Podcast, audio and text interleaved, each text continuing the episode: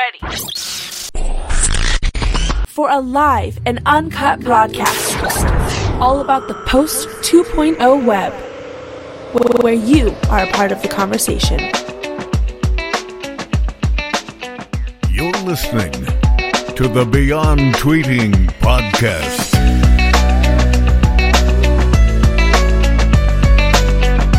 And now, here's your host, David V. Kimball. Hello and welcome, social media practitioners. This is David here to talk about best practices in the post 2.0 web. We're going to briefly talk today about gaming social networks. Now, there are a few that I like to use, and this is not going to be live streaming services like Twitch and Hitbox and those sorts of things, but different kinds of gaming social networks. And these are the few that I'm going to highlight. The first one I'm going to highlight is Raptr. With Raptr, you can install a PC application on your computer and actually track the game as you play it. And it, you can keep track of hours. You can see other people in the Raptr community that play the games you play. You can there's forums built per game, so you can have discussions, share links, YouTube videos, etc. And like I said, it does keep track of time, so you can see how long you've played each game, which is pretty cool. For for games that don't support Raptr directly, like any Xbox any Xbox game will, any PC game will, you can manually enter the time yourself. So that's pretty cool. That's the first one. The second one is a social network called Backloggery. You can get to it at backloggery.com, and essentially you are you list every game you own and your status of whether or not you've beaten it. And there's several versions of it. There's you haven't played it, so it's unplayed. There's you've played it, but you have not completed it. There's you've completed it, and then there's you've mastered it.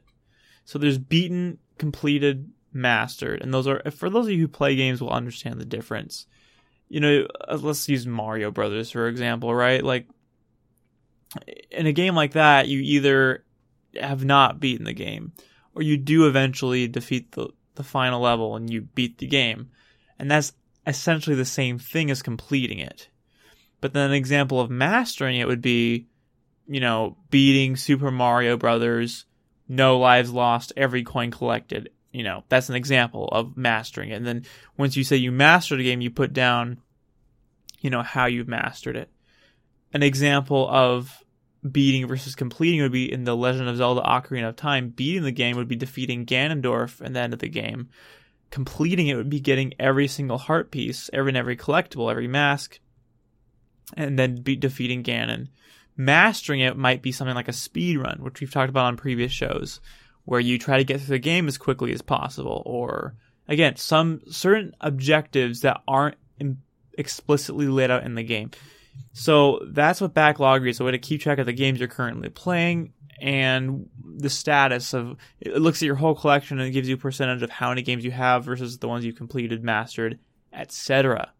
Speedruns Live is a great social network for folks that like to speedrun games. You can keep track of your your records and times.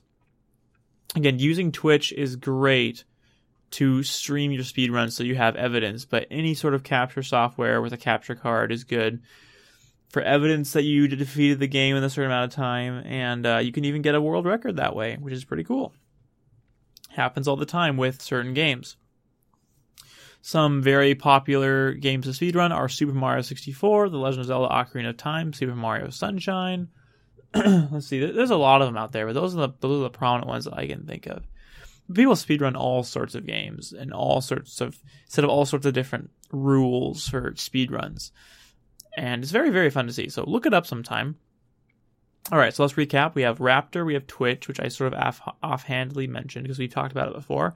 I have Backloggery, I have Speedruns Live.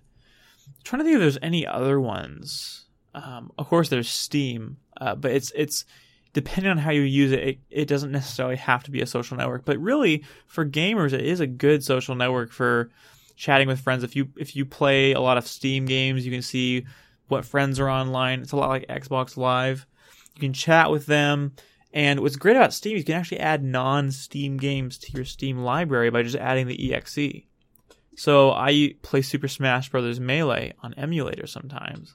And so I've actually added it to, to Steam as a non Steam game. So whenever I launch Dolphin, the, the, the GameCube emulator, and play Super Smash Bros. Melee through Steam, all my Steam friends friends know that I'm playing Super Smash Bros. Melee. And if they want to play NetPlay or something, they can just message me.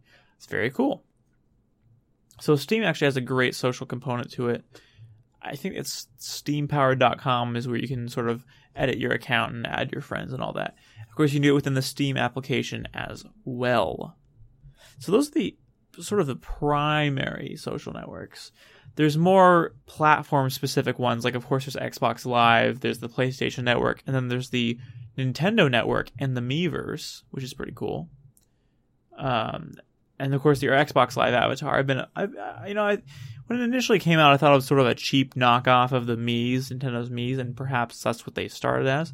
But ever since, you know, they have props, and it's actually become kind of a cool deal. And with Xbox coming to Windows 10 and all that, it's going to be fun to see your avatar in other places too. For example, it's on your phone. If you have the Xbox app on your Windows phone or iPhone or Android device, it'll be on your Windows PC as well. Uh, and then, of course, if you have a PlayStation 4, uh, the content purchases from your PS3 will carry over from the network, and online play is still free, I believe, if I remember correctly. So that's cool. And of course, it's also free for Nintendo folks that are on a Wii U or a 3DS.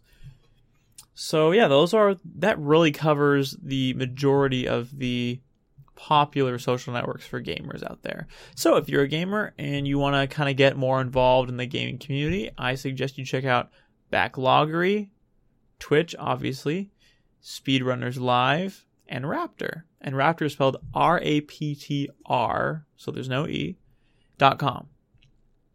The social network of the day is Backloggery. I'm going to choose one that I mentioned because Backloggery is it's just a, a, great tool. It's really fun to see what progress you made on games and how far you are and and just you know getting a list of every game you've owned. It's really nostalgic and really fun for game collectors or just people that you know gaming has been a big part of their life. So yeah, check it out. Backloggery.com.